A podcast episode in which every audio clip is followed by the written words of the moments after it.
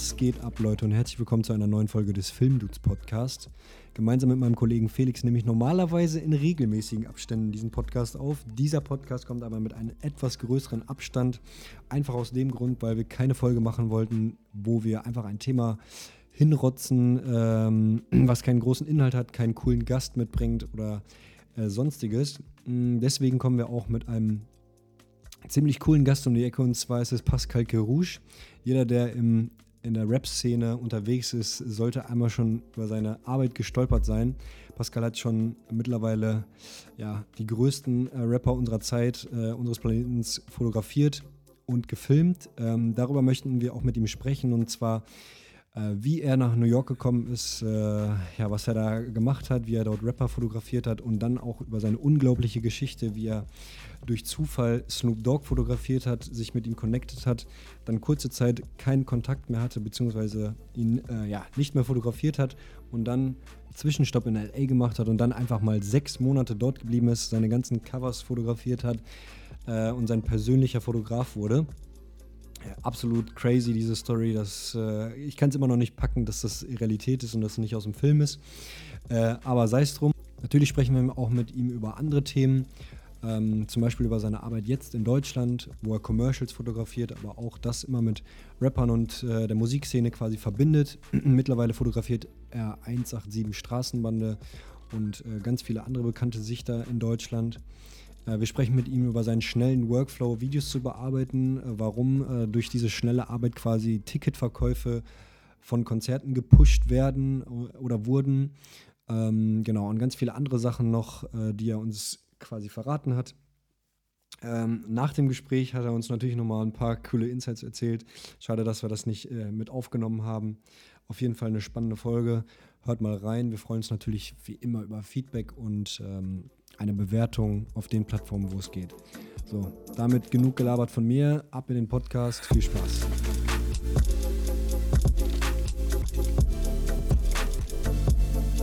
Pascal, grüß dich. Schön, dass es geklappt hat, ähm, dass du dabei bist bei unserem kleinen Format hier und dass du ein bisschen was über dich erzählst. Ähm, wir kennen dich beide aus anderen Podcast-Formaten schon und äh, natürlich von Social Media, weil du da ja immer sehr präsent bist, gerade so in der ähm, Hip-Hop- und Rap-Szene und selber mittlerweile auch schon äh, eine große Reichweite äh, aufgebaut hast, kann man sagen. Ähm, magst du dich vielleicht mal ganz kurz, ich weiß, du hast eine lange Geschichte, aber kurz vorstellen, was Oha. du so machst? Ähm, ja, kann ich gerne machen. Äh, hallo erstmal an euch. Äh, ja, ich bin Pascal Kerouche, Fotograf. Ähm, filme mittlerweile auch schon immer ein bisschen mehr tatsächlich, also so Videograf sag ich mal, Content Creator, sagt man, schimpft man das Ganze ja heutzutage. Ähm, komme aus Hamburg, lebe in Hamburg, habe lange Zeit in Amerika aber auch verbracht und äh, ja, pendel um die Welt und erzähle meine Geschichten durch die Fotografie und die Videografie. Geil. Pascal, wie lange machst du das Ganze schon, einmal um so einen, so einen groben Überblick zu bekommen? Boah. Also machen, ich eigentlich fotografieren tue ich schon länger natürlich, weil ich äh, auch schon als Kind irgendwie auf Konzerten Musiker fotografiert habe und so, aber also ich bin 2004 nach New York gegangen und habe von da an Geld mit meiner Fotografie verdient. Also sage ich mal, ich sage eigentlich, das ist immer so der, seitdem mache ich das, sagen wir, professionell in Anführungszeichen oder hauptberuflich in Anführungszeichen mhm. eher. Professionell damals noch nicht so richtig, aber 2004, ja. Ja. ja. Ganz kurz, wir haben, ähm, wir waren vor anderthalb Wochen mit deinen Nachbarn unterwegs. Also ich weiß gar nicht, ob du auch in der, in der Nähe von der Schanze wohnst, aber du bist ja dort sozusagen zu Hause. Wir waren in äh, Portugal für Inferno Ragazzi. Kennst du die Jungs? Ähm, ja, kenne ich. Also ich, ich weiß nicht genau, ich habe so ein paar Gesichter, aber ich kenne die Dudes jetzt nicht richtig gut, aber ich weiß auf jeden Fall, wer es ist. Ich glaube, einer von deinen Assistenten ah, okay. oder Praktikanten oder so hat für die auch vor kurzem Lukas. mal ja, ne, ich glaube, Luke hat für die, für die so, ein, so ein Video gemacht von diesen Shiny, die haben so, so Jogginganzüge gemacht, so Tracksuits. Ach so, ah, das war Noah. Ah, Noah, ja, genau. Ja, stimmt. genau. Ja, mein ja. Praktikant. Ach krass, hat er das gemacht, das Video? Der hat was für die gemacht, ja. Ah, nice. Ja, deswegen kamen wir darauf ja. zu sprechen, als wir da ähm, in Ericeira waren letzte Woche oder vorletzte Woche. Ach, ja. witzig. Ja, er hat mir nur davon erzählt, dass er, äh, da war er vorher bei mir und meinte, er geht da jetzt hin und soll für die ein Video machen. Und, aber ich wusste nicht, ob das zustande gekommen ist, weil er meinte, ja, weiß noch nicht, ob er es macht, aber cool. Freut mich. ja, ja, war ganz lustig. Ja, ja das nur kurz nebenbei. Aber wir, also ich habe mir so ein paar Stichpunkte aufgeschrieben. Justus auch, wir haben uns eben schon so kurz mal abgestimmt. Ähm, ich würde einfach mal, einfach mal was in den Raum werfen, so ähm, zu den Fragen, die ich so habe an dich. Also erstmal, mhm. Äh, das erste, was, was ich mich gefragt habe, was hast du eigentlich in New York gemacht? Also wie, wie kamst du dazu, einfach dann nach New York zu gehen? Und, und da ist dann ja einiges passiert. Ich habe zum Beispiel ähm, ein Foto gesehen von 2006, wo du mit Kanye West drauf hast. Erzähl mal, wie das alles zustande gekommen ist. Da bin ich echt neugierig. Ähm, na, ich war fertig mit der Schule. Ich wusste nicht, was ich mit meinem Leben anfangen soll. Ich habe Abitur gemacht, mhm. wusste aber nicht, was ich studieren soll. Ich wusste nicht, was ich lernen soll. Ich hatte eigentlich gar keinen Bock, irgendwas zu machen, irgendwie so richtig. Und hatte äh, aber auch keinen Bock mehr auf Deutschland irgendwie. Mhm.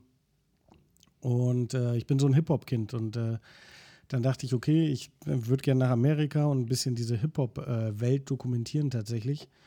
Und eigentlich bin ich so ein Westküsten-Hip-Hop-Fan, aber ähm, ich hatte kein Geld, ich hatte äh, nichts eigentlich. Und das Ding ist, LA ist halt noch weiter weg, das heißt, der Flug ist teurer. Äh, LA brauchst du unbedingt ein Auto, dafür hatte ich keine Kohle. Dann dachte ich, okay, dann ist die, die zweitbeste Option ist New York. Ist ein bisschen näher dran, ist nicht ganz so mhm. extrem mhm. teuer, was Essen angeht. Und ähm, du kannst den ganzen Tag mit der Bahn rumfahren. Mhm. Und darum bin ich tatsächlich nach New York gegangen, bin dann. Äh, von da aus direkt in die Bronx gezogen mit so sechs anderen Leuten in der WG, habe jeden Tag auf dem Boden gepennt und ähm, bin jeden Tag oh, bin jeden Tag mit der Bahn durch New York gefahren halt und habe so alles gefilmt, alle Rapper gefilmt, die mir vor die Linse kamen und habe gleichzeitig aber auch noch fotografiert und ähm, dadurch ist so irgendwann der Fokus zwischen Film und Fotografie ist immer mehr die der Fokus zur äh, Fotografie gerutscht und ja, ich hatte, ich hatte halt kein Geld, ne? Ich hatte 70 Dollar und irgendwann musste ich auch Geld verdienen. Und dann kamen so ein paar Rapper und ich konnte so ein bisschen Grafikdesign auch. Mhm. Und ähm, dann kamen so ein paar Rapper und DJs auf mich zu, so Underground-Rapper. Ey, sag mal, du hast, machst doch eh die ganze Zeit Fotos, kannst du mein Albumcover shooten? Habe ich das gemacht und habe die dann immer direkt gelayoutet und dann waren die so, ah krass, du kannst das auch so, ja geil, dann äh, und so habe ich dann mein Geld verdient, ne? Das war ja, aber kurze, kurze Zwischenfrage, ja. das hat sich gerade so angehört, so ja, ich bin ja durch New York mit der Bahn immer äh, rumgetigert und dann habe ich so ein paar Rapper fotografiert, so als würden die alle auf der Straße rumlaufen. Wie bist du zu denen gekommen so? Also, dass du erstmal überhaupt einen Draht zu denen findest? Ähm, also ich kannte einen Typen tatsächlich und dadurch ist es, als die, mhm. Es ist ungefähr wie hier. Die Musikbranche hier ist ja auch relativ klein. Kennst du einen, kennst du irgendwie, kennst du alle. Und das ist mhm. in New York nicht anders. Ja. Und ähm, hast du einen fotografiert, dann hat der noch einen Kumpel, dann hat der einen Kumpel, dann sagt er, ja, geh doch zu dem. Und dadurch, dass ich diese, dieses, diese Doku gemacht habe oder machen wollte, war das halt für mich auch relativ mhm. easy, weil die meinen so, ja, hier, ich habe noch einen Kollegen irgendwie in, einer, in Harlem, fahr doch mal zu denen, dann bist du dahin gefahren, dann waren da drei andere wieder, die kannten dann wieder Leute, die haben dann und so ja, okay. hat sich das so langsam immer aufgebaut. Ja, ja. Aber ja, ich bin da schon so einfach rein und kannte die meisten selber nicht mal und ja. Und dann bist du irgendwann bei Kanye West gelandet. Ah, Kanye West, das war äh, aus Zufall während den ähm, Video Music Awards, war das tatsächlich. Okay. In, äh, in Las Vegas. Ich war für MTV, bin ich nach Las Vegas, um diese, um das Ganze zu dokumentieren. Und ähm, in Vegas sind ja in diesen Hotels sind ja immer auch Casinos und Clubs und allen mhm. möglichen Kram. Und mhm. während dieser Awardshow war ähm, war ein Konzert von 50 Cent und eins von Kanye West in dem gleichen Hotel. Und ich wollte gar nicht zu Kanye West, ich okay. wollte zu 50 Cent. Und ich habe mich einfach verlaufen. Und ich war dann backstage bei diesem Konzert, weil ich halt überall akkreditiert, akkreditiert war, auch durch MTV halt. Ja. Und ähm, auf einmal mhm. stand backstage halt Kanye West und ich meinte so, ach krass, du bist auch hier bei der 50 Cent Show. Und dann meinte er so, nee, das ist meine Show. Und ich so, ah, okay, fuck, ich habe mich verlaufen. und dann stand ich, ja, und dann stand ich da mit Kamera und dann meinte er so, ey, wenn du Bock hast, kannst du gerne die Show fotografieren. So meinte ich so, ja klar. Und dann äh, habe ich die Show fotografiert und dann habe ich ihn danach tatsächlich noch ein paar Mal getroffen an so Flughäfen und so. Und ähm, witzigerweise, er konnte mich sich immer daran erinnern, wer ich bin. Also das fand ich immer krass, weil er wusste so, ich habe mich am Flughafen gesehen und war so, ey, hier, du bist doch der Typ, so nicht mein Name, aber du meinst so, ey, du hast doch in Vegas meine Show fotografiert. Ich so, ja, genau. Unglaublich. Und, ja. ja. Geil. Krass, aber das ist ja auch gar nicht, also das ist ja auch schon sehr lange her, ne? Also ich habe gesehen, also zumindest hast du bei Instagram in die Caption geschrieben, dass es 2006 gewesen sei. Genau. Das war ja dann genau. eigentlich gar nicht so lange, nachdem du überhaupt so ins kalte Wasser geworfen wurdest in New York, oder? Ja, es ging alles relativ schnell alles, tatsächlich. Also Das ist so, ja, es ging relativ fix dann in New York. Was heißt fix? Also es war schon mhm. so, wenn du genug, fleißig genug bist und ähm, dann wirst du da in Amerika auch sehr, sehr belohnt für, sag ich mal. Und äh, ja, in zwei Jahren kann schon sehr viel passieren. Richtig da war ja auch die mhm. Zeit mit Snoop ging ja auch nach zwei Jahren so gesehen los. Ja, ähm, das wäre jetzt die nächste Frage daher. gewesen. Also was kam, also kam MTV dann über diese Snoop Dogg-Geschichte auf dich zu oder wie war das? Ähm, das weiß ich gar nicht. Ich glaube ja. Nee, ich glaube, das kam durch einen Kumpel, der war DJ, Rob De Niro heißt der. Ja. Der war DJ für MTV tatsächlich. Und darum habe ich dann immer ab und zu ähm, da rumgehangen bei MTV. und dann, dann kam das so dazu. Ich habe den dann ab und zu begleitet, wenn die so Events hatten und so bin ich da einfach mit ihm mitgefahren. Und ähm, mhm. zum Beispiel bei, einmal gab es da diese MTV Tres, also MTV 3 haben die irgendwann in Amerika gemacht. Mhm. Und das war so für die, ähm, für die spanische äh, Kultur irgendwie. Und da hat er auch aufgelegt und da war ich da immer mit dabei. Ja. Unglaublich. Also, das ist jetzt ja eh so für mich die allerunglaublichste Geschichte überhaupt. Ich habe das gehört hm. beim OMR-Podcast. Ähm, das musst du nochmal erzählen. Also, wie du es jetzt geschafft hast, als Hamburger Junge, sage ich jetzt mal, einfach der ja, private oder der Fotograf von Snoop Dogg zu werden. Also, das kann ich mir irgendwie gar nicht vorstellen. Ähm, Zufall, ne? Also, ich war auf einer. Es waren auch wieder die waren es die MTV oder BET? Es war irgendeine Award, Awardshow war in der Stadt. Mhm. Entweder waren es auch wieder MTV Awards oder es waren die äh, BET Awards. Das ist so das Gegenstück zu MTV in Amerika. Äh, ähm, und da, ja, ich glaube, BET war das, oder weiß ich nicht. Und ähm, auf jeden Fall, wenn das passiert, dann sind immer alle Künstler in der Stadt und alle geben so Partys und alles Mögliche. Mhm. Und äh, Lil Kim kam gerade erst aus dem Knast. Die war, glaube ich, im Knast wegen Steuerhinterziehung oder so, ich weiß es nicht genau. Mhm. Und ähm, die mhm. hat eine Party gegeben. Und ähm, da waren natürlich alle, weil die frisch rauskamen und alle waren so, ah krass, Lil Kim ist draußen, Lil Kim schmeißt eine Party. Und ich war dann da halt auch. Und das ist das erste und einzige Mal, wo ich so rote Teppichfotografie gemacht habe. Das war das Schlimmste ever. Also ja. wirklich schlimm, schlimm, schlimm. Die haben sich da alle richtig geprügelt. Und ähm, witzigerweise, ich kannte so ein paar Künstler schon, weil ähm, einer meiner Mitbewohner hatte eine äh, damals eine Webseite namens musicsnippet.com und das war so eine Musikwebseite, da hat er auch immer Künstler interviewt. Und da bin ich dann halt auch immer mal mitgefahren und habe halt Fotos von den Künstlern gemacht unter anderem so Leute wie Ludacris und so. Und das war halt alles ah. auch in der Woche stattgefunden. Und dann haben sich so die ganzen Fotografen so rumgeschrien, die Namen, dass die Leute da hingucken und sie ein cooles Foto machen. Und ich stand so ganz außen, so ganz alleine so und alle haben mich so, alle Fotografen waren so ein bisschen, ah, der Trottel so, der, der, der Greenhorn-mäßig. Und aber zu mir kamen dann immer mhm. ganz viele Musiker und waren so, ey Pascal, krass, du auch hier und so. Das war ganz witzig. So Ludacris und so kamen dann an und, und alle so, hä? Und ähm, dann nahm das so seinen Lauf und ich fand es wirklich schrecklich. Und irgendwann gab es aber die Situation, dass ich, ich stand halt relativ nah am Eingang, so am Ende dieses roten Teppichs. Und irgendwann gab es halt die Situation, dass da die komplette Security war halt so fünf Schritte weiter weg und hat nicht in meine Richtung geguckt. Und ich dachte so, ey, entweder jetzt oder nie. Dann bin ich halt über diesen, diese Absperrung äh, gesprungen und bin einfach in diesen Club reingelaufen. Und äh, hm. war dann auch der einzige Fotograf in diesem Club und ähm, das Ding war, ich glaube, ich glaube, ich weiß es nicht, aber ich glaube, da war ja auch relativ viel Security und alles im Club. Und ich denke, dass die Security vom Club dachte, ich wäre der Fotograf von irgendeinem Musiker. Und die Musiker dachten alle, ich wäre der Fotograf vom Club. Und ähm, hm. da war unter anderem auch Snoop Dogg. Und äh, ich habe mich dann so ein bisschen, ich habe den dann irgendwie bei Little Kim stand, dann habe ich die beiden so fotografiert. Und ähm, dann kam auf einmal Corrupt an von Dogpound, die ja auch mit Snoop da waren irgendwie, äh, der meinte so, ja, hier, mach nochmal ein Foto von mir und so. Und dann waren so ganz viele, haben so nach Fotos gefragt aus dieser Clique. Und dann dachte ich so, okay, dann hänge ich mich jetzt einfach an dieser Clique ran. Und irgendwann sind die halt weggefahren und ich bin halt einfach mitgefahren. Einfach, die sind dann irgendwann gegangen, ich bin dann mit rausgegangen und dann bin ich mit ins Auto gestiegen und es hat auch nie irgendjemand was gesagt. Dann saß ich da im Auto. Dann sind wir weiter zur Party vom Puff Daddy gefahren. äh, da sind wir nicht reingekommen, weil, äh, weil zu viel äh, zu viel los war tatsächlich.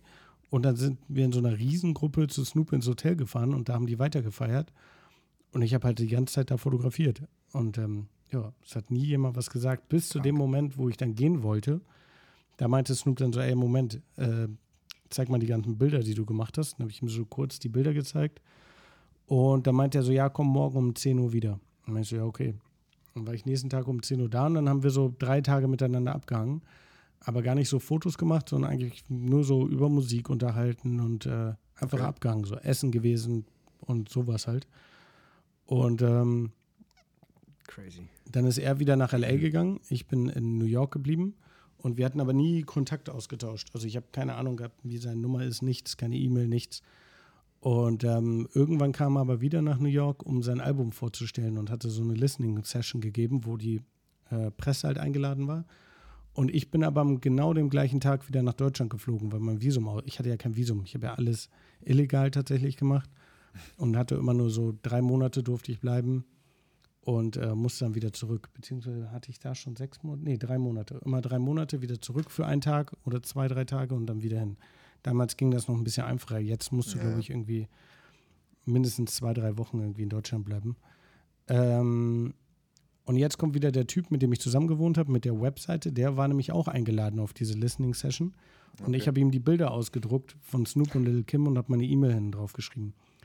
Und er hat die dann Snoop irgendwie gegeben. Und äh, ja, irgendwann bekam ich eine E-Mail von Snoop, dass wenn ich hier irgendwann in LA mal bin, soll ich äh, mich melden, dann kann ich gerne ins Studio vorbeikommen. Und dann ein paar Monate später tatsächlich war ich wirklich in äh, LA, weil ich in Australien war mit äh, meinem besten Kumpel aus Deutschland. Dem so, ich habe sehr viel Familie in Australien, er auch. Dann haben wir die besucht. Und unser Rückflug, weil es günstiger war, ging von Sydney nach LA, einen Tag in LA und dann weiter nach Hamburg. Und ähm, da meinten wir so, ja, was machen wir jetzt einen Tag in LA, geil, können wir noch ein bisschen chillen? Und meinte ich so, ey, die, ich habe äh, irgendwann mal eine E-Mail von Snoop Dogg bekommen. Ich weiß nicht, ob das ernst gemeint war oder nicht, aber ich schreibe ihm einfach mal. Ja, meinte Snoop, ja, kommt rum. Dann sind wir da hingegangen und dann äh, ja, bin ich da geblieben. Dann hieß es, ja, wenn du Bock hast, kannst du. Dann wollte er direkt, äh, wollte so ein Mixtape rausbringen, genau. Und ähm, ich habe dann die Fotos fürs Mixtape gemacht direkt da im Studio, habe das am Rechner direkt so ein Cover gelayoutet mitten ja. in der Nacht und dann meinte er so, ey, wenn du Bock hast, kannst du bleiben und für mich arbeiten. Und äh, ja, dann bin ich geblieben. Und wie lange warst du dann da? Als ähm, insgesamt sechs Monate. Okay. Genau. Das ist ja äh, sowas von unreal. Das, also alleine, also die Story alleine schon, dass du dann die Nummer nicht hattest und äh, gar nichts. So, das hört sich so an wie, wie in so einem Film, so weil ich stelle mir diesen Moment so vor, wenn er dann gerade weggeflogen ist, also keine Ahnung, wie es für dich war, aber so, du denkst so, boah, ich hatte gerade eine riesige Chance, so den, also Kontakt mit dem aufzunehmen dann hast du, dann merkst du irgendwann so, ah, okay, irgendwie kann ich mich ja doch gar nicht bei dem melden. So, wie war das so? Hast du das gar nicht realisiert oder dass du danach so dachtest so, fuck, hätte ich mal was aufgeschrieben oder ihn gefragt oder so? Oder dachtest du, war dir das irgendwie egal? Mm. Also so aus meiner Brille hätte ich gedacht so, ah, oh, scheiße, Mann. Nee. Wie komme ich jetzt wieder an den ran so? Nee, mir war das so ein bisschen egal tatsächlich. Also ich bin so, ich denke eh nicht so viel nach in so Situationen. Und da, da waren auch voll viele Freunde von mir, die dann halt so meinen, hä, wie, du hast die Nummer nicht, warum hast du denn keine Nummer, warum hast du keinen Kontakt? Und ich so, hä, warum denn? War doch alles cool, weil wir haben gechillt so, alles entspannt und so und fertig ist. Also der wohnt doch eh in einer anderen Stadt, also was soll der Scheiß so, weißt du? Und äh, ja, der wird ja. sich schon irgendwie wieder melden, wenn er sich, wenn er melden, dann kriegt er schon irgendwie raus, wie ich, der weiß ja, wie ich heiße und egal. Also es war mir, ich habe das gar nicht so als, nö, war einfach eine coole Zeit. So, ich dachte okay. so, okay, cool, wir chillen ein bisschen und so, ja, fertig ist und so. Aber mein Alltag ist ja so, das war halt eine komplett andere Welt, ne? Also wir reden davon, ich im Ghetto lebend äh, in der Bronx irgendwie mit Hassel noch um jeden Dollar und bei dem waren so, ja, hier, bla, und hier, wir gehen in das Restaurant, krass, und mit dem und dem ins Studio und das und das. Also, das war schon mal, mhm. war nochmal eine ganz andere okay. Nummer. Da war gar nicht so, ey, cool. Und ich würde jetzt irgendwie, ich bin eh nicht so mh, mm, der, der Trittbrettfahrer, wo ich sage so, ey, cool, da ist jetzt irgendwie so die Gelegenheit, da springe ich jetzt auf, sondern ich mag so, wenn Dinge mhm. so ganz natürlich entstehen und, und dann ist auch angenehmer so für alle Beteiligten, glaube ich auch. Und darum Klar, man hätte locker, ich meine, wir okay. haben drei Tage miteinander rumgefahren. Ich hätte locker sagen können, so, ey, ähm, gib mal deine Nummer oder deine E-Mail oder sonst irgendwas, aber ja. Mhm.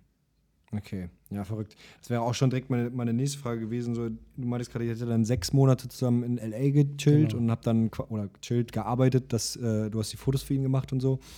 Äh, habt ihr das einfach, war, war das, sag ich mal, abends beim Bierchen oder so hat er gesagt, so, yo, du machst jetzt die ganzen Fotos für mich sechs Monate oder war das einfach so, du warst da und hast die ganze Zeit Fotos gemacht und irgendwann war es so, ja, okay, jetzt ziehe ich wieder durch, hau wieder ab oder hattet ihr, keine Ahnung, einen Kontrakt, dass du wusstest, okay, du kriegst das und das Geld oder wie kann man sich das vorstellen? Das finde ich immer mega interessant, weil es gibt halt viele Fotografen, die Künstler fotografieren, aber keiner redet so darüber, wie, ob man irgendwie sicher ist oder ob das so ist, so ja, irgendwann kriegt man mal Kohle dafür. Mm, so. Nee, ich wurde. Vielleicht kannst du da ein bisschen was zu sagen. Ich wurde tatsächlich direkt vom ersten Tag an für dieses Cover schon bezahlt. Das war so, genau, wir waren halt da und er meinte so, ey, kannst du für mich arbeiten? Ich war dann so sein Fotograf tatsächlich. Ich habe dann auch äh, ähm, ein paar andere fotografiert, so am LA-Künstler. Da meinte er dann irgendwann zu mir so, ja, hm, nee, ich finde es cooler, wenn du exklusiv nur mich fotografierst so. Mhm. Und ähm, mhm. ja, ich wurde von ihm bezahlt und ich wurde aber auch gleichzeitig von, äh, von ähm, Labels bezahlt, äh, von seinem Label, von Universal war das, glaube ich, damals, oder mhm. Geffen, keine Ahnung. Und äh, gleichzeitig habe ich halt äh, Bilder immer an so Pressedinger geschickt und wurde von so Magazinen bezahlt. Also ich ah. hatte drei Einnahmequellen. Mhm. Und irgendwann meinte ich so zu ihm halt, ich weiß gar nicht, das war relativ am, ich glaube nach dem ersten Monat oder nach dem zweiten Monat, meinte ich dann so zu ihm so, ey Digi, ganz ehrlich, du brauchst mich gar nicht mehr bezahlen, weil ich kann die Bilder auch einfach ans Label verkaufen und die bezahlen mich auch. Und äh, ich muss ja auch nicht noch, dein, weißt du, ich brauche auch nicht für ein und dasselbe Foto dreimal Geld kriegen. Also alles cool, lass mal stecken und ich mache das alles übers Label. Und dann war er so, echt, sicher, cool, mhm. cool. Und dann, ja, also er hat mich aber auch bezahlt, aber ich habe es dann selber abgelehnt und habe gesagt, okay, ich gehe übers Label und hole mir da meine Kohle. Und ähm, mhm. darum war alles, alles entspannt. Krass. Okay, und dann hattest du, hattest du dann einen Kontrakt mit dem Label auch oder wussten die einfach so, yo, das, äh, der Pascal ist der Dude, der schickt uns da mal hin und wieder eine Rechnung, wenn er uns die Bilder geschickt hat? Oder? Äh, nee, ich hatte noch nie mit irgendeinem Künstler in meinem Leben oder irgendeinem Label. Ich habe, glaube ich, noch nie einen Vertrag unterschrieben, was so Arbeitssachen angeht. Ja. Okay.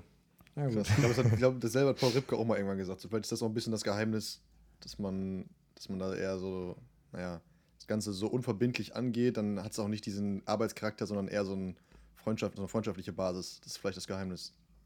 Ja, weiß ich nicht. Also die meisten, das wird ja auch, du bist ja auch, wenn du jemanden so krass begleitest, also allgemein jetzt gesprochen, dann wird ja eh automatisch eine Freundschaft raus. Also ja.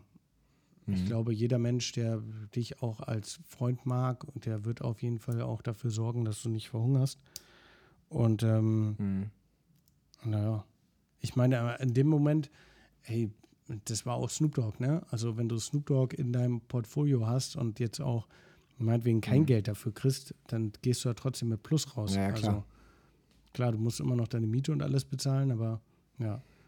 Ähm, ja, ja. Aber also, nee, bis auf, also allgemein in der Fotowelt kann ich wirklich sagen, ich habe bis auf, also allgemein in meinem ganzen Leben, bis auf Mietverträge, habe ich tatsächlich noch nie in meinem Leben einen Vertrag unterschrieben. Krass. Ja. Okay. Ja. Und selbst Mietverträge habe ich manchmal nicht unterschrieben. Die habe ich einfach Miete überwiesen. Also für mein Büro, für mein Büro zum Beispiel, was ich habe, habe ich bis heute, ich habe den Vertrag, aber ich habe ihn bis heute nie unterschrieben. Hast du, hast du dein Büro eigentlich in der Schanze? ja, genau, das ist in der Schanze. Ja, nice. Ey, verrückt, verrückte Welt, ey. Irgendwie, ja. ja irgendwie geil. Aber ähm, du, also, du machst ja jetzt auch nicht nur Künstlerbegleitung, ne? Also das wäre jetzt das nächste Thema. Du, nein, nein. Du bist jetzt in Deutschland ja auch wieder ähm, als Künstlerbegleitung unterwegs, aber genau. du hast auch wahrscheinlich darüber andere Jobs bekommen, die aber alle irgendwie so gefühlt so ein bisschen Hip-Hop inspiriert sind. Also ich glaube gesehen, dass man was für Snipes gemacht oder so, glaube ich, ne?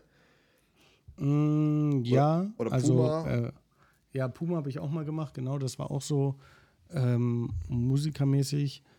Ähm, ja, ich mache viel Werbung auch tatsächlich. Mhm.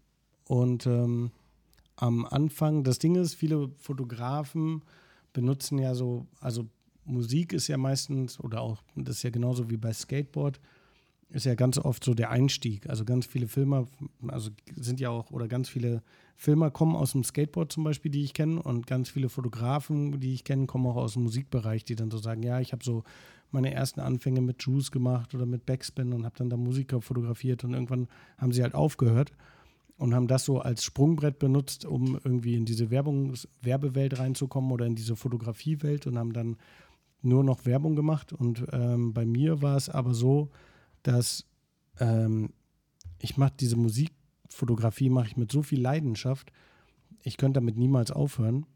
Und ich wollte auch mal aufhören, habe dann aber doch wieder angefangen, weil ich das so vermisst habe. Und irgendwann kam aber der Umschwung, dass Hip-Hop in Deutschland so groß wurde und äh, diese, diese Rapper dann irgendwie als äh, die Leute gecheckt haben, die Firmen, dass sie die Rapper als Werbung benutzen können mhm. und so viel krasser die Jugend erreichen können. Das war dann halt mein Vorteil, dass ich halt nie dem Ganzen den Rücken zugekehrt habe und voll drinne war und aber auch in dieser Werbewelt auch schon stattgefunden habe. Und dann waren halt alle Werbekunden, die ich eh schon teilweise hatte, war es so, ah ja, cool, da gibt es ja diesen einen äh, Fotografen, der ist eh äh, Pascal, der macht doch auch Dings, der macht ja auch die ganzen Rapper, ja, den können wir dann ja buchen. Und ich verstehe mich halt mit allen Rappern mhm. gut. Also das war so mein Vorteil, darum mache ich auch. Ähm, genau, ich habe Puma mit Bowser habe ich gemacht. Was habe ich noch gemacht? Snipes mit Meek Mill. Mhm. Und ähm, was waren das noch? Jägermeister habe ich viel mit, äh, mit ähm, also Jägermeister habe ich allgemein viel gemacht, aber auch mit Snoop Dogg unter anderem. Da war auch so ein Musiklink. Aber ich habe auch ganz viel ohne, ohne mhm. Hip-Hop gemacht. Ne? Also ich würde jetzt, ich würde jetzt nicht behaupten, ne, mein Hauptkunde in der Musikweltkunde, in Anführungszeichen, ist ja die 187 Straßenbande. Mhm.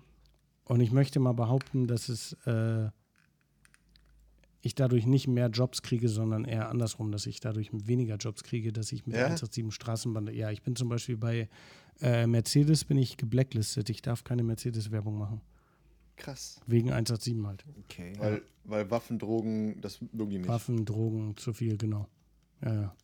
Und ich okay. musste zum Beispiel, ich hatte eine Anfrage äh, vom Porsche und da musste meine Repräsentanz Birgit, Birgit Stöver, die musste dann eine Erklärung abgeben, wie denn mein Verhältnis zu Drogen, ähm, ähm, zu Drogen, Frauenfeindlichkeit und zu, äh, ähm, zu Waffen ist. Ja. Und hast du geantwortet? Krank. Also sie hat es geantwortet. Sie hat dann irgendwie geantwortet, ich so, ey, euer Ernst, so scheiß drauf. Und dann hat sie halt geantwortet, so, naja, ganz im Ernst, so, also Pascal, der ist, also seine Agentin ist eine Frau, also warum sollte er irgendwie ja. frauenfeindlich sein? Er, ich mache all sein Businesskram für ihn. Also der vertraut mir 100 Prozent. Und ja, Drogen, Pascal trinkt nicht ja. mal Alkohol, also ich bitte euch. Ja. Ja, verrückt. Aber ja, also darum. Ja, verrückt, ey. Ja, ich habe auch schon Wohnungen deswegen nicht bekommen. Also. Aber vielleicht hast du auch schon Wohnungen deswegen bekommen, oder? Also ist natürlich schon, ähm, dass man in diesen ähm. Kreisen vielleicht dann hier und da mal äh, ja, so von Vitamin B äh, ja, partizipieren kann, oder? Nee, tatsächlich nicht. Nee? Also ja, doch, man kann man sehr viel Vitamin B natürlich so, aber ich habe jetzt äh, wohnungsmäßig ich habe mir eine Wohnung angeguckt, die ich haben wollte, und da meinte ich dann halt so zu dem Vermieter, die war gegenüber von meinem Büro. Und dann meinte ich zum Makler, meinte ich so, ah, witzig, genau gegenüber ist mein Büro. Und meinte so, ah, cool, dann wohnen sie am gleichen Objekt wie, äh, wie ähm, von dem gleichen Vermieter halt. Und dann kam es halt raus, so, ja, nee, wegen Hausdurchsuchung und so, hatten die keinen Bock mehr auf mich. und ähm, ja, und irgendein anderes Büro habe ich auch mal nicht bekommen, weil die dann meinten die so, ja, dann hängen ja die ganze Zeit 107 bei dir rum. Das waren auch so, ja, okay. Ja, ich meine so, ja, wir arbeiten ja da. Was, was denkt ihr denn, dass wir da Plantagen anbauen oder was? Also, naja. Ja, tatsächlich muss ich, muss ich. Ja, gut, wird man schnell in der Schublade muss ich sagen, ja, Mir fällt gerade eine Geschichte dazu ein, muss ich dich mal fragen, vielleicht ist das auch alles Quatsch, aber ein Kumpel von mir, der hat mal gegenüber von der Roten Flora in so einer WG gewohnt. Vielleicht, weiß nicht, was du, ob, du, ob du weißt, was ich meine, da ist so ein Balkon noch oben und so, also eigentlich eine ziemlich. Also die Wohnung kennt man so, glaube ich, wenn man da öfter mal durchläuft. Und der hat da in der WG mhm. gewohnt mit ein paar Dudes. Und da irgendwie unten im Hausflur wurde, glaube ich, mal ein Musikvideo gedreht. Vielleicht hast du, hast du das sogar. Und das ist mein, das ist mein Bürohausflur, ja. Ah, wirklich? Da ist das Büro? ja. Ach ja, das so. ist das Büro. Ja, fett. Ja. ja, jedenfalls waren dann ab, ab dem Wochenende überall Graffitis im, im Flur oder so. Nee, nee, die waren vorher auch schon da. Da Ach waren nur ein paar mehr dann. Aber ah, witzig, da, da ist das. Ja, ja. Aber das ist es, ja. Ach, das ist mein, mein Büro. Ja, gut. Die, die ein, zwei Graffitis mehr oder weniger machen den Kohl dann da auch nicht mehr fett. Ja. Ja, witzig. Wohnt ja. er da noch oder nicht mehr? Nee, der wohnt da nicht mehr. Der ist mittlerweile, ah, okay. ähm, mittlerweile äh, sesshaft geworden, sozusagen. Nicht mehr Wann ist er ausgezogen? Vor einem halben Jahr ungefähr? Nee, ein bisschen oder länger. Dreiviertel Jahr? Ein bisschen länger, aber der hat seiner, oh Scheiße, ich weiß gar nicht, ob ich das sagen darf, ich sag's jetzt trotzdem, der hat seiner Freundin auf dem Dach einen Heiratsantrag gemacht. Oha. Siehst du? Jo. Das Dach ist äh, sehr schön. Magisch. Ja, Mann. ja. Geil. Da sitze ich im Sommer mal ja. mit meinem Sohn auf dem Dach und esse Eis. Ja. Ich habe ein Foto gesehen, das sah sehr, sehr geil aus. Und sie hat Ja gesagt. Oh. Sehr gut. Alles ja alles tutti. Ich habe noch eine, so, eine, so, eine, so eine andere Frage, so ein bisschen zu dem, ähm, ja, zu deinem Workflow eigentlich, weil du hast auch mal mhm. irgendwo gesagt, ich weiß nicht, ob ich das auch in einem Podcast gehört habe oder bei YouTube oder so, dass du dir das zur Aufgabe gemacht hast, einfach immer richtig schnell zu sein, halt so für Social Content, dass du halt sofort nach dem Konzert auch sofort irgendwie in 60 Sekunden oder 90 Sekunden fertig machst für die Fans, weil die das halt irgendwie erwarten. Ja, voll. Hast Mittlerweile da, ja. ja, ne? Wie, hast du da irgendwie einen besonderen Workflow oder so? Weil das ist ja schon heftig, ne? Da muss man ja schon, ja, weiß nicht, so zwei, drei Stunden wirst du ja auch brauchen, denke ich, oder hast du da irgendwie ein bisschen schneller? Ja, äh, Stunde meistens tatsächlich. Stunde, ja, Stunde bis anderthalb.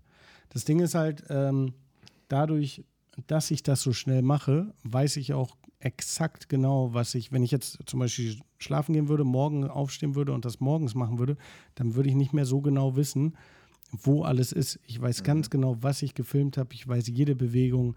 Ich kann mir es einfach super gut merken. Dass, wenn, äh, mhm. äh, wenn ich eine Aufnahme sehe, weiß ich, ah, genau, zwei Sekunden danach hat Bones nochmal das gemacht auf der Bühne oder das. Und ähm, darum klappt das auch am besten. Und ähm, mhm. ich habe das tatsächlich einmal, ich habe es nur einmal so gemacht, weil ich habe mal äh, Casey Neistat, kennt ihr ja, ne? Mhm. Ja, der ist ja mhm. so der, der der, äh, der Chef so. von diesen ganzen Vlogs, die ja. es gibt, so irgendwie gefühlt. So, der hat das ja, natürlich gab es davor auch schon Vlogs, aber der hat das ja nochmal auf eine ganz andere Ebene gebracht. Mhm. Und der hat ja Ewigkeiten lang so Daily Vlogs gemacht. Ja. Und ähm, mhm. ich bin mal, es gab eine Zeit, da bin ich nach äh, Mexiko gefahren mit einem Kumpel Pegan, mit dem ich mir auch mein Büro teile unter anderem. Mhm. Ähm, und das war für Sierra Tequila, hat das Ganze gesponsert. Und wir sind einen Monat durch Mexiko gereist. Das ist mir mittlerweile ein bisschen peinlich, weil es immer noch online ist. Und aber keiner hat diese Login-Daten und keiner kann das löschen. Aber ich erzähle es jetzt einfach mal. Und wir, haben, äh, wir sind einen Monat durch Mexiko gereist und haben ähm, unsere Aufge Aufgabe war es, wir konnten kein Spanisch und nichts, quer durch Mexiko zu reisen, den perfekten Ort von, für eine Party zu finden und am Ende dieses Monats eine Party in Mexiko irgendwo zu veranstalten. Aber alles mussten wir selber organisieren. Wir mussten diesen scheiß Tequila dann dahin bringen, wir mussten Flyer machen, wir mussten Leute einladen, wir mussten die Location finden, alles. DJ holen, alles. So, und das haben wir, dazu haben wir jeden Tag Daily Vlogs gemacht. Also wir haben jeden Tag bis 8 Uhr, 20 Uhr abends gefilmt. Dann habe ich äh, geschnitten irgendwie bis, äh, keine Ahnung, zwölf oder so. Und dann sind wir nochmal rausgegangen, haben nochmal bis drei Uhr morgens gefilmt, so partymäßig. Und dann habe ich das immer noch so hinten rangehängt. So, das war unser ganzer. Und dann haben wir gepennt und morgens haben wir es immer hochgeladen. Dann war es so gegen äh, äh, irgendwie 18 Uhr oder so in Deutschland online.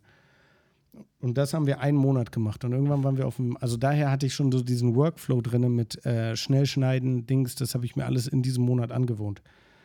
Und ähm, mhm. irgendwann waren wir auf einem Festival, das war das äh, wie heißt denn das noch? Äh, Deichbrand-Festival. Ja. Und bis dahin hatte ich nur Fotos immer für 187 gemacht. Und dann meinte Bones zu mir, ey, kannst du mit der Kamera auch filmen? Ich so, ja. Und er so, ja, geil, dann film mal, dann schneiden wir da irgendwas draus, so ein Videoblog. Ich so, ja, okay. Dann habe ich das gefilmt, den Auftritt, und habe mich danach im Backstage hingesetzt. Und da war ich halt so, das war irgendwie fünf Monate nach dieser Mexiko-Sache. Das heißt, ich war immer noch voll im Flow irgendwie. Habe mich dann hingesetzt, habe das einfach fertig geschnitten. Meine ich so, ey Bones, komm mal, hier das Dings. Er so, hä, was willst du mir zeigen? Ich so, na, das Video. Er so, wie das Video? Ja, das fertige Video. Ich habe mal eine Minute daraus gemacht für Instagram. Und dann war er so krass, so schnell. Und das war, da war es noch schneller. Es war so eine halbe Stunde, weil es aber auch nicht so viel Material war. Mhm. Und er ist dann so mit meinem Laptop durch den ganzen Backstage gelaufen, war so, ey, wir haben unser Video schon fertig. Und dann äh, hat sich das so eingebürgert, dass ich das dann so gemacht habe, dass wir einfach immer nach den Shows direkt mhm. ein Video rausgehauen hat. Und dann haben wir irgendwann mal gesagt, so, ey, scheiß drauf, weil irgendwann wiederholt sich ja auch, wenn du so 30 Tage auf Tour bist, jeden Tag ein Video, die Show ist ja auch immer die gleiche, also irgendwann wiederholt sich ja auch und wird ja langweilig. Ja. Und ähm, irgendwann haben wir gedacht, so, okay, jetzt machen wir heute mal kein Video, sondern nur Fotos. Und dann kamen aber die Fans direkt so, ey, wo ist das Video, wo ist das Video, wo ist das Video? Weil die Fans hatten sich so schnell daran gewohnt, dass das äh, gewöhnt, dass das so schnell kommt. Und die wollten halt auch, die vergleichen dann auch die Städte miteinander. Ah, in Stuttgart war viel krasser. Ah, guck mal, da bin ich in dem Video. Ja, ja. Und also es ist schon, äh, es war schon krass. Und man merkte immer, der, der äh, Tourmanager hat immer gesagt, immer wenn die Videos rauskamen, merkt man, dann gehen die Ticketverkäufe immer nach oben. Immer in, dem, in einem gewissen Zeitraum. So kurz nach den Videos, mhm. für die nächsten zwei, drei Stunden sind immer mehr Ticketverkäufe tatsächlich. Geil. Ja, mega heftig. Wenn ich jetzt überlege, und so die ganzen großen Festivals, so, diese, die es da so gibt, die sind ja auch alle richtig groß geworden durch ihre heftigen Aftermovies und so. Und dann ja, werden die genau. Tickets verkauft. Ne? Das ist einfach das, was die Emotionen verbreitet. Ja, klar, du siehst das als, als Fan und denkst so, ey, geil, da würde ich auch gerne dabei sein bei dem Festival. Und äh, das bringt geile Emotionen mhm. rüber. Ja. Und genau. Und so haben wir es halt auch. Also, ich mache meinen Arbeitsablauf auf Tour ist meist so, mh, mm, tagsüber sind meistens chillen alle eh und so. Da nehme ich nur so ein bisschen auf. Und dann meist so zwei, drei Stunden vor der Show geht so die Energie hoch. Da filme ich dann intensiver. Dann filme ich die Show auch. Und ähm, aber auch immer nur partiell. Also ich weiß dann genau, wenn du eine Show, zwei Shows mitgemacht hast, weißt du genau, welche Stellen du filmst, wann es interessant wird. Ja, das mache ich dann auch. Und ähm, dann filme ich nur noch nach der Show den Gang irgendwie in die Umkleide und mache vielleicht irgendwie noch irgendwie fünf, sechs Minuten noch in der Umkleide, wie so alle, ja geil, wir haben die Show gemacht. Und dann äh, ziehe ich mich komplett raus, setze mich meist in eine Ecke, lade die Daten direkt rein und äh, fange an zu schneiden. Mhm. Aber du, du, fängst nicht schon irgendwie vorher an zu cutten, wenn du gerade meinst, wo alle chillen, dass du dann schon mal quasi deine Timeline fertig machst. Nee, gar nicht. Und äh, nach und nach alles einfügst. Nee, nee, gar nicht. Also am Ende wird einfach alles genau. so schnell wie möglich reingeballert. Genau. Okay. Was ich, das Einzige, was ich mache, ich lade meist schon vor der Show die erste Karte rein von dem, äh, was vor der Show ist, dass ich das unterteilen kann, dass ich sagen kann, okay, ja. das ist vor der Show, dann Showmaterial. Und dann, mhm. während ich das Showmaterial reinlade, filme ich dann auch noch ein bisschen und lade das dann auch noch mal kurz rein und dann geht's los. Krass. Ja. Womit arbeitest du? Hast du vielleicht Sorry, auch so vor.